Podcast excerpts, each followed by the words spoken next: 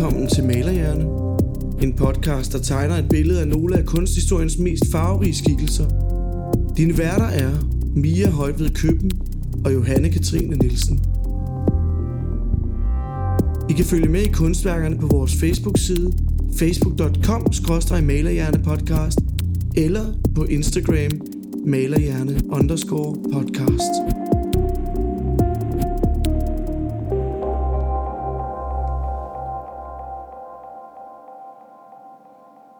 Så er det blevet tid til malerhjerne. Ja, Hej. salam alaikum. Du er øh, klar til at rejse i morgen. Ja, det er jeg. Vi øh, optager lidt forud i dag igen. Igen i dag, for at give os selv lidt, øh, lidt tid. Ja. Og for at undgå at skulle optage over Skype. Jamen, det ville jo ikke kunne lade sig gøre. Det vil i hvert fald gøre ondt i folks ører, tror jeg. Det tror jeg også. Så øh, du tager afsted i morgen Ja, til Jordan. til det jordanske land. Ej, det bliver seriøst bare så nice. Det bliver virkelig nice. Og altså, det er også derfor, at jeg i dag har taget fat i en jordansk kunstner. Ej, det er så tema, det der sker Ah, det er sidste så gang. tema Så er det påske, nu er det Jordan, Ja. og hvor skal vi ikke ende? Ah, men altså. Og Hvad skal- sidste gang var det Leonardo da Vinci, og nu bliver det noget helt andet. Det kan jeg godt love dig. fedt. Fedt, mand. Ja. Hvad, altså, okay. Skal jeg bare, skal jeg bare gå i gang? Ja, hvis ikke du har noget at sige. Jeg tror ikke, jeg har så meget at sige. Altså, jeg vil gerne fortælle dig om min øh, fantastiske påskerejse til Jordan, men den kan jeg jo faktisk ikke fortælle dig så meget om lige nu, så det må blive, Om tre uger. ja, når vi kommer hjem igen på et eller andet Jeg tidspunkt. håber, du fortæller mig om den inden off-air. Nå, ja, ja, selvfølgelig. Det skal, jeg nok, det skal jeg nok gøre. Kan være, jeg snapper lidt undervejs. Ja, du skal da også, altså, vi skal da, vi skal da lægge op jo, altså, skal du ikke mm. være kulturel? Jo, selvfølgelig, det er Ja. det, jeg skal. Vi lægger op. Så kan, de, så kan I komme med på ferie derude. Ja. Få et lille strejf. Lidt af, lidt af Rusland og lidt af, af Mellemøsten. Ej, Mm, det bliver altså bare det bliver bare dejligt. top. Ja. Nå, lad høre. Ja, og altså, som sagt, det bliver lidt anderledes, og det er sådan noget, jeg siger hver gang. Ja. I know. Men i dag er det virkelig anderledes. Du er så speciel. Ja, og det er altså ikke bare en sådan anderledes i en malerhjerne-kontekst, men også sådan i det hele taget, fordi at jeg skal fortælle dig om den jordanske billedhugger Mona Saudi, der er speciel. Først og fremmest fordi, at vi ligesom skal bevæge os væk fra den vestlige verden. Vi har sådan været, jeg ved, kan man sige, at Rusland er en del af den vestlige verden? Ja, altså, det, Det, det kan man da godt lidt, ikke? Og nu skal vi altså, nu skal vi virkelig et helt andet sted hen. Øhm, og det er også lidt specielt, fordi hende her, Mona, er rimelig meget en sådan one of a kind, fordi hun er en af de meget få kvindelige, mellemøstlige kunstnere, der har taget skulpturen til sig. Dem findes der altså ikke særlig mange af. Men også første gang, vi har en skulptør, Ja, sådan fuld på skulptør. Så det hele er sådan meget... Øh, jeg håber i hvert fald, det bliver godt. Vi prøver. Ja. Øh, Jeg stødte første gang på hende her Mona Saudi for et års tid siden, da jeg skulle skrive en opgave på uni, der betød, at jeg skulle beskæftige mig lidt med moderne kunst fra Mellemøsten og de arabiske lande. Og siden da har hun sådan floreret lidt i min forstand, hvilket er lidt sjovt, fordi at jeg ikke normalt interesserer mig særlig meget for moderne skulptur. Øhm, ja, så det ved jeg ikke. Hun Men har bare siddet lidt fast. Fordi Hun jeg synes, gjorde noget. Ja, jeg synes virkelig, at de ting, hun har lavet, er ret flotte. Og jeg skal jo selvfølgelig nok lægge øh, en masse billeder op på vores Instagram. Jeg kender ingenting. Jeg er et Nej. langt stykke papir. Der er jo ikke særlig mange, der kender noget til hende, tror jeg. I hvert fald ikke i vores del af verden. Øh, men så handler først, eller podcasten for første gang nogensinde om en, der stadig lever.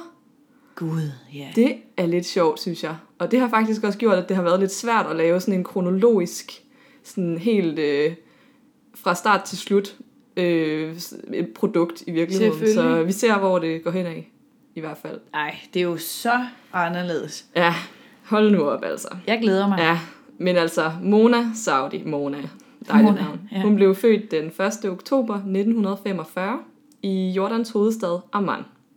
Dejlig by. Hun voksede op, klods op og ned af ruinerne fra et antikt romersk offentligt badehus, som man også kalder for et nymphaion, som der findes mange af forskellige steder rundt omkring i verden Okay. de her badehuse. Ja.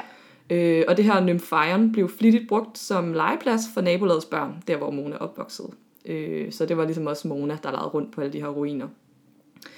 Det her romerske nymphaion ligger i downtown Amman, meget tæt på det romerske amfiteater, der er et af de store arkeologiske sites eller, og turistmål i Amman. Har du været der? Ja, det har jeg i hvert fald. Og hvis man er, overhovedet er interesseret i gamle ruiner fra oldtiden, så kan jeg med godt anbefale at tage et smut til Jordan, fordi der er bare alt fra 4.000 år gamle arkeologiske sites frem til romertiden og græske perioder og alt muligt. Så der kan man bare, hvis man er vild med ruiner, så kan man bare tage derned. Fedt, mand. Ja, og den her tætte forbindelse til det historiske øh, og anti, de her øh, historiske og antikke områder gav Mona en meget stor Mona, jeg synes det er så sødt, gav hende en meget stor respekt for Jordans historie og kulturarv og var en ret stor inspirationskilde til kunsten, hun senere hen skulle begynde at producere.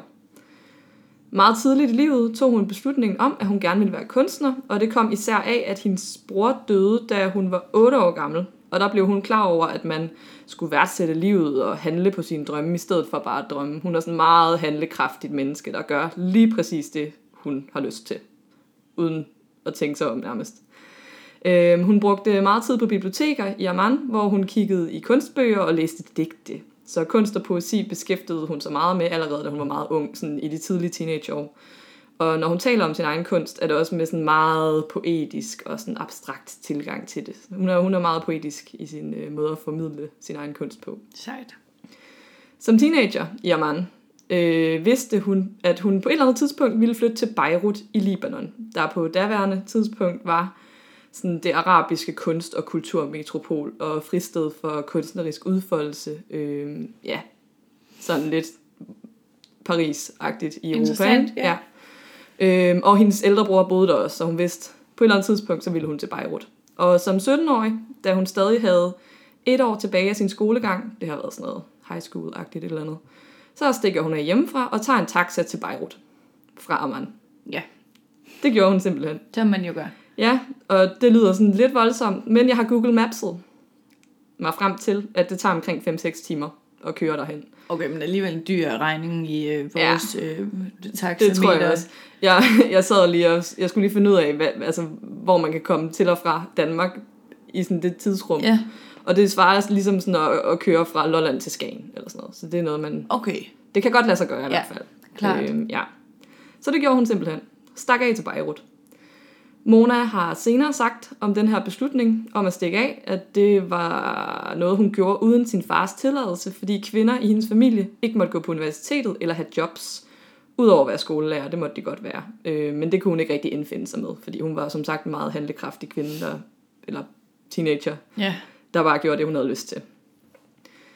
I Beirut gjorde hun sin ungdomsuddannelse færdig, øh, samtidig med, at hun mødte flere indflydelsesrige kunstnere, digtere og intellektuelle. Heriblandt den store syriske digter Adonis, som du jo helt sikkert har hørt om. ja det har jeg. Adonis har jeg, men Ja. ikke lige Adonis. Adonis, han staves faktisk Adonis, men mm. jeg har hørt, at man udtaler hans navn Adonis. Ej, du YouTuber mm. altid dit navn. Ja, jeg skal da være sikker. Ja, og så mødte hun også den armenske kunstner Paul Guisan. Guisan, ja. Og den libanesiske kunstner Michel Babus. Basbu. Basbu. Michel Basbu. Fedt. Og Mona blev en del af deres sociale og kunstneriske kreds, og hun blev også lidt passet, altså de passede sådan lidt på hende, fordi hun var sådan en ung teenager. Øhm, så de her ældre kunstnere, de kunne sådan tage sig lidt af hende og passe lidt på hende. I 1963, da hun var blevet 18 år gammel, der havde sådan fået taget den der uddannelse i Beirut, der havde hun opnået det, hun godt ville i Beirut, og afholdt en udstilling på en café, der hed Café de la Presse, hvor hun udstillede og solgte nogle af sine tegninger, fordi dem lavede hun mange af. Dem havde hun også, det havde hun allerede startet på i Amman. Øh, og derfor endte det med, at hun havde råd til at købe en billet til Paris, som hun lige siden hun var 12 havde drømt om at komme til for at være kunstner. Og der har hun jo ret meget til fælles med alle mulige andre, vi ellers har snakket om i den her podcast. At det er som om, på et eller andet tidspunkt, så får folk en eller anden, et eller andet behov for at komme til Paris. Ja, så det gjorde hun altså. Det havde faktisk hele tiden været hendes plan, at hun først ville til Beirut, og så ville hun til Paris. Øhm, der var ingen økonomisk støtte fra nogen som helst, og hun gjorde lidt en dyd ud af, at det var det hende selv, der klarede det hele.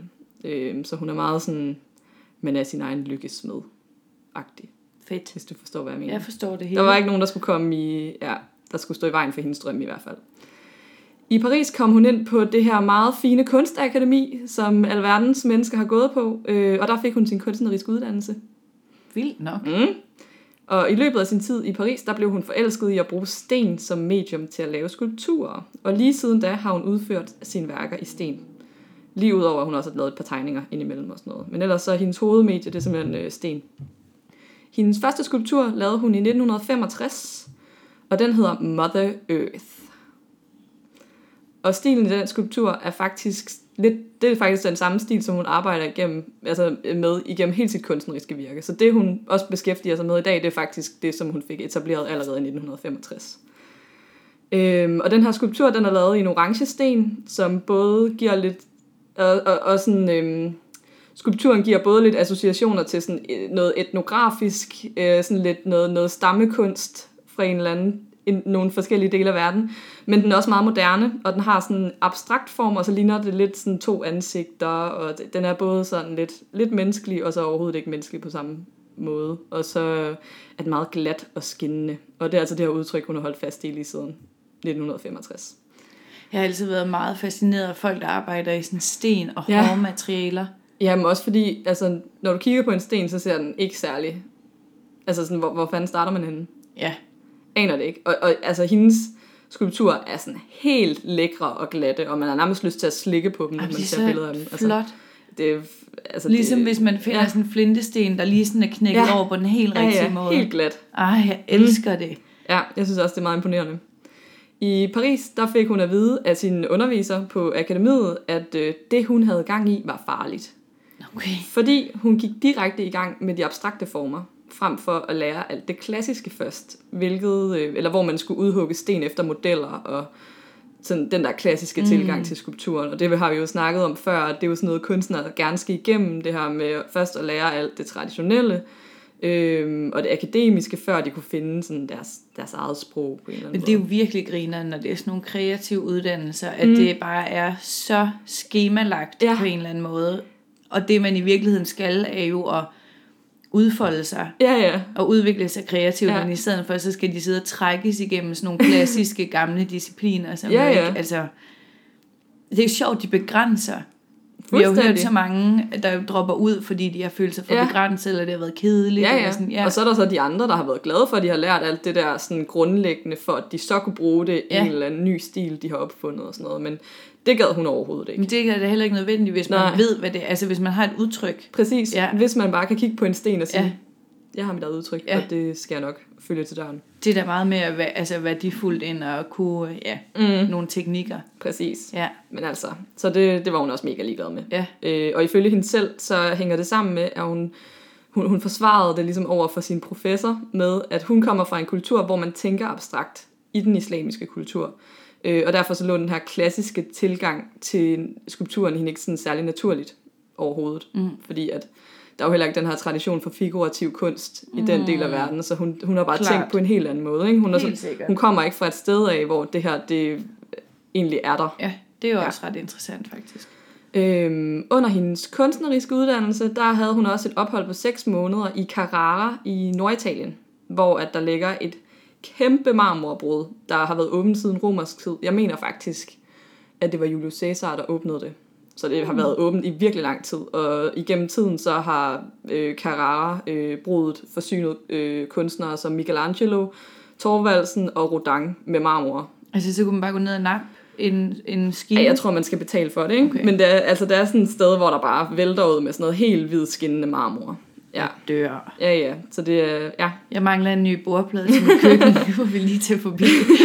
ja, præcis. Så det er sådan virkelig sådan et ikonisk sted. Ja. Det er vist også det eneste sted i Europa, der findes det her sådan marmorbrud. Så der er vist også steder i Danmark, kirker og sådan noget, der har gulv fra samme marmorbrud. og Okay, helt sikkert. Øhm, og billedhuggertraditionen i det område ligger også sådan meget, meget dybt, fordi det er noget, mm. man har arbejdet med lige siden romersk tid i virkeligheden. Mm. Og nu til hendes skulpturer. Mm. Og jeg håber ikke, det her bliver for langhåret, fordi det er altså lidt...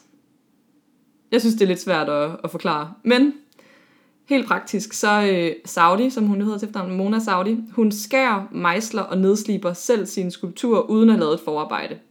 Så hun har ikke nogen øh, sådan skitser nødvendigvis. Hun kigger bare på en sten, og så går hun bare i gang. Øhm, og formerne på skulpturerne skal helst komplementere de enkelte stens konturer, striber osv. Så hun arbejder meget med også, hvordan den sten, hun nu engang har fået, ser ud, sådan udtryksmæssigt, fordi der er jo ikke nogen, der ligner hinanden, fordi der er jo fyldt med alle mulige forskellige mønstre og striber og så videre på de her forskellige sten. Ja. Hun bruger alle mulige forskellige slags sten øh, fra hele verden til sine skulpturer, så det kan være sort dolorit fra Syrien, det kan være gul sten fra Libanon, det kan være sydamerikansk marmor, det kan være afrikansk granit, eller jordansk jade og lyserød kalksten. Ej. Altså virkelig bevæget sig wow. I mange meget, meget fine materialer.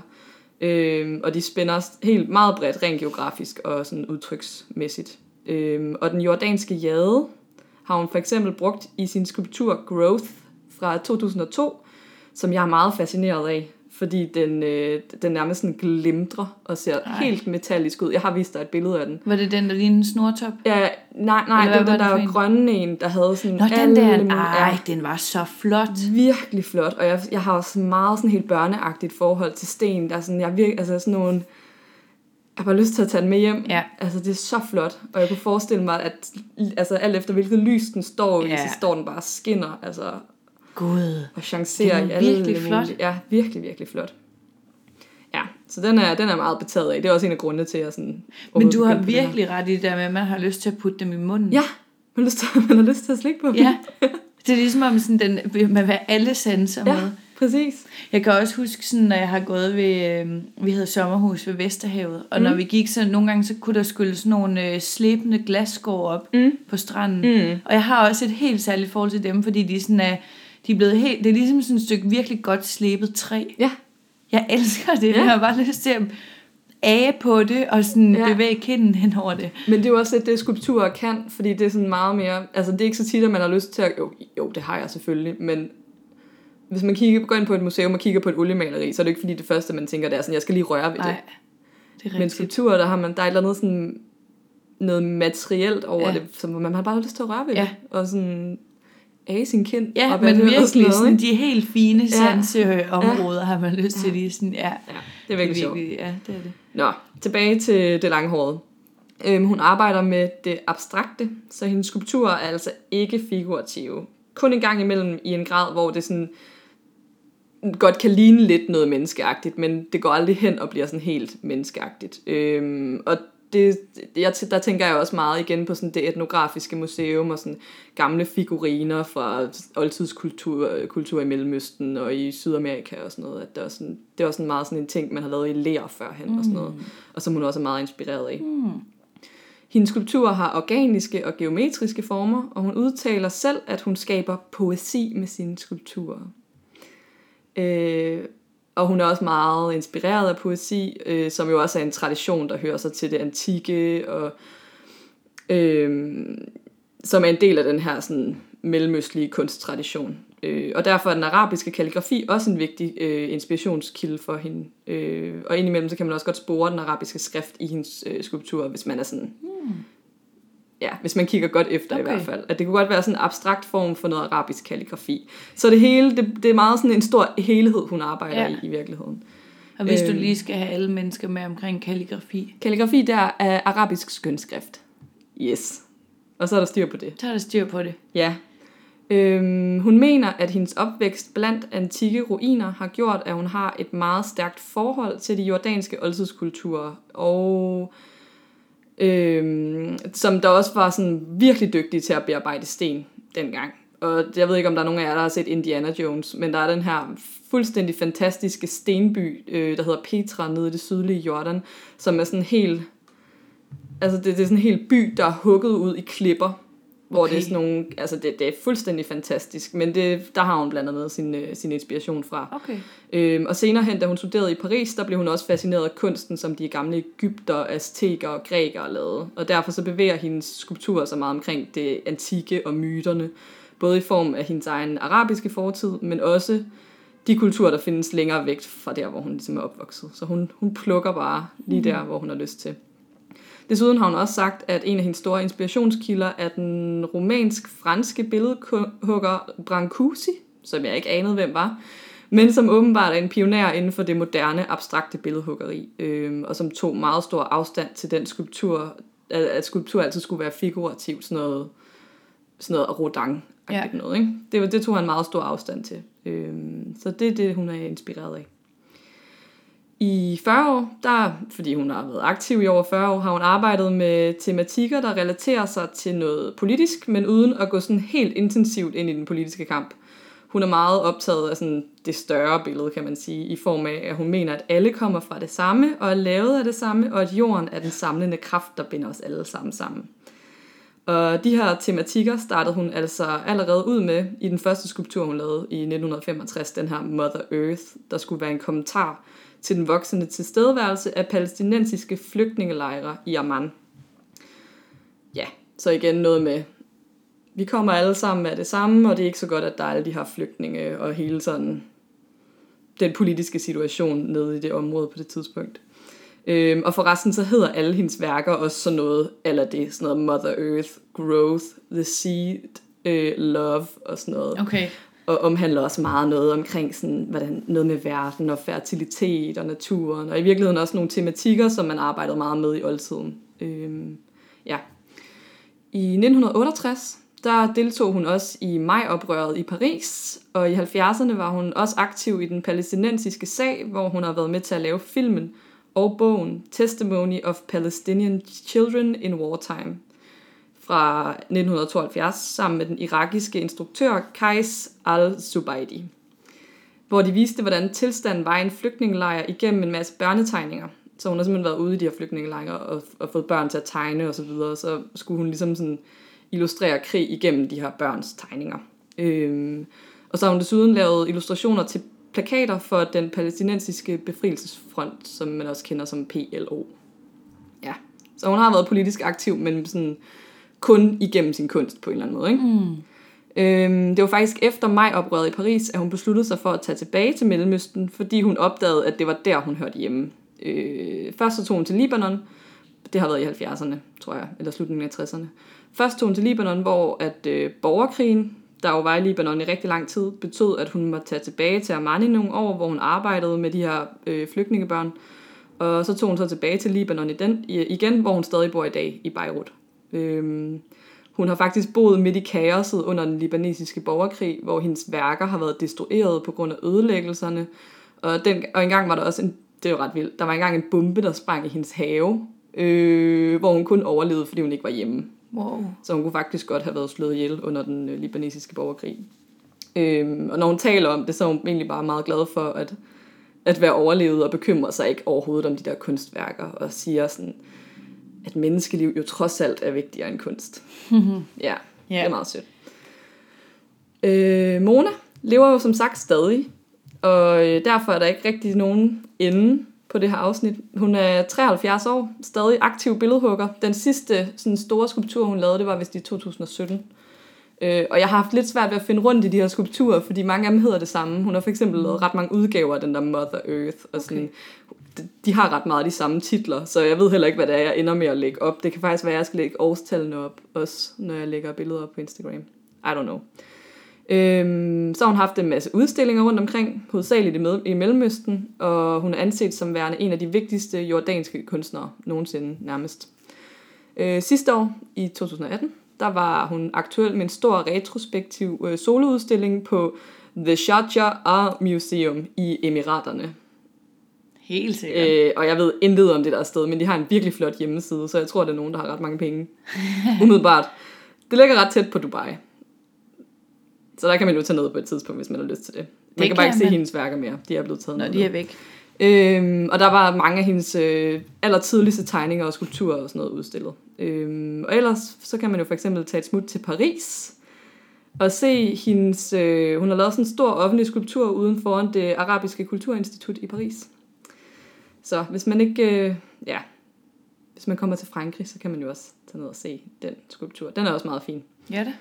Øh, Mona Saudi kan minde os alle sammen om den meget vigtige rolle, som kvinder faktisk har spillet i den, i den arabiske modernisme, hvor de har haft en meget stor andel af bidragene til den nyere arabiske kunst. Øh, og hun er sådan umiddelbart en af de allerstørste. Men kvinderne har faktisk været ret gode til sådan at, at lave den nye arabiske moderne kunst. Jeg tror, det er sådan cirka 25 procent af de der store arabiske kunstnere, de er kvinder faktisk, hvilket okay. Er ret stort i forhold til, hvad mulighederne har været for Ja. at kvinder kunne være udøvende kunstnere. Øh, desuden så kan hun også være en ret god indgang til en kunstverden, som der ikke bliver brugt særlig meget tid på i vores del af verden, øh, hvor de færreste egentlig hører om sådan mellemøstlig eller arabisk kunsthistorie. Og I don't know, det kan jo også være sydamerikansk kunsthistorie, alt muligt. Ikke? Øh, man hører næsten altid kun om sådan oldtidskulturerne og så videre. Øh, så det, hvis man er interesseret i sådan noget moderne arabisk kunst, så kan man jo lige dykke lidt ned i hende og kigge i nogle bøger eller et eller andet. Fedt. Der er i hvert fald masser at gå i gang med. Ja. Og som sagt, så lever hun stadig, så er altså... Alt, alt godt til hende. Alt godt. Ja. Alt godt til Mona. Ja. Men og det var da vildt. Er du, altså, er, er du færdig? Ja, ja, altså jeg har faktisk ikke mere. Det var mega Fordi, spændende. altså... Det er sådan lidt, når man, når man læser om hende, så er det ret meget egentlig bare hende selv. Altså interviews med hende selv, og der står ikke sådan, Nå, men så i 90'erne, så gjorde hun det, mm. og så der, der gjorde hun det, fordi altså, hun har egentlig bare lavet skulpturer de sidste 40 år, så der er ikke, altså, et 50 år er det vel så egentlig. Så altså, Men det fik du da strikket ret godt sammen. ja, Nå, men det er jeg glad for. Altså, jeg var, hun er ret sød. Jeg var også, som sagt, inde og se YouTube-videoer med hende. Ja. Og hun sidder, hun er meget glad for digte. Det er sådan noget, hvor hun sidder og læser digte op og sådan noget. Og havde også, øhm, jeg har haft mange digtervenner og så videre. Ja. Så hun er sådan meget, meget poetisk menneske. Ej, hvor fint. Der er nogle fine interviews med hende Ja. inde, på, inde på YouTube. Det kan vi jo opfordre med folk til at gå ind undertekster, hvis man ikke kan arabisk. Som du jo kan. Uh, ja, jeg jeg tror i fanget. hvert fald, jeg har tænkt mig at tage ned på Fine Arts Museum i Amman og se nogle af hendes værker. Det skal du da. Mm. De er udstillet dernede. Det er de. Det er de i hvert fald. Optur, så er der ja. en ting, øh, du ved, du skal. Åh oh, ja, det skal jeg i hvert fald. Jeg synes i hvert fald, hun er rigtig sød og rigtig dejlig, og jeg har stadig lyst til at slikke på hendes skulptur. Jamen, det har jeg også. Altså, Ja. du, viste mig, du viste mig tre billeder. Mm. Og især den grønne. Den grønne, der var vi begge to. Ah, Ja, men også fordi den glimtrer. jamen, den er så flot. Ja, og den den er har sådan... flot. Den er bare rund og læk. Altså sådan har runde, lækre, mm. slebende kanter. Ja, Og sådan, men det er har alle hendes ting. organisk på sådan en... Mhm. Mm. Ja, Man har lyst til at være tæt på den. ja. Så det, det kan også være, at I andre får lyst til det. Ja. Ja. Det skal de da. Altså, man skal da bare gå... Jeg opfordrer alle til at gå ud på museer og slikke på sten. sten ja. øh, Ja, så skal man lige tage sådan en afspritter med eller et eller andet, for en sikkerheds skyld. eventuelt, ja. Ja. Og en løbesko. Ja. Men fedt, det var da mega interessant. Anderledes. Det var meget anderledes. Ja. Jeg håber ikke, der var nogen, der blev tabt det derude. Altså, Efter altså Wonder-afsnittet af Leonardo da Vinci Åh, vil sidste du gang. holde op. vil du holde op. Ja, men altså, så vil jeg bare sige, hej hej. Og synge. Hvem man der lavede den der Mona-sang? Åh, oh, Mona, Mona, Mona, Mona, kommer den dag. Og synge kan du også. Du er jo Leonardo da Vinci Jamen, det er sat. Jeg er et 2019. renaissance-menneske. Jamen det er du sgu da ligesom, ej, ved du hvad, ja. alt giver mening. Du ja. kan spille harpe, du kan synge, du kan lave podcast. Og nu kan jeg sige, Ma salama. Vi ses. Vi Nu slutter vi den her podcast. Okay.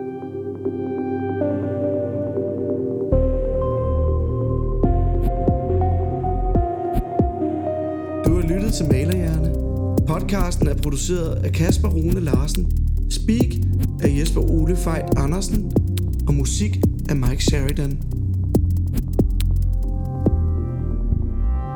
Dine værter var Mia Højt ved Køben og Johanne Katrine Nielsen. Vi lyttes ved.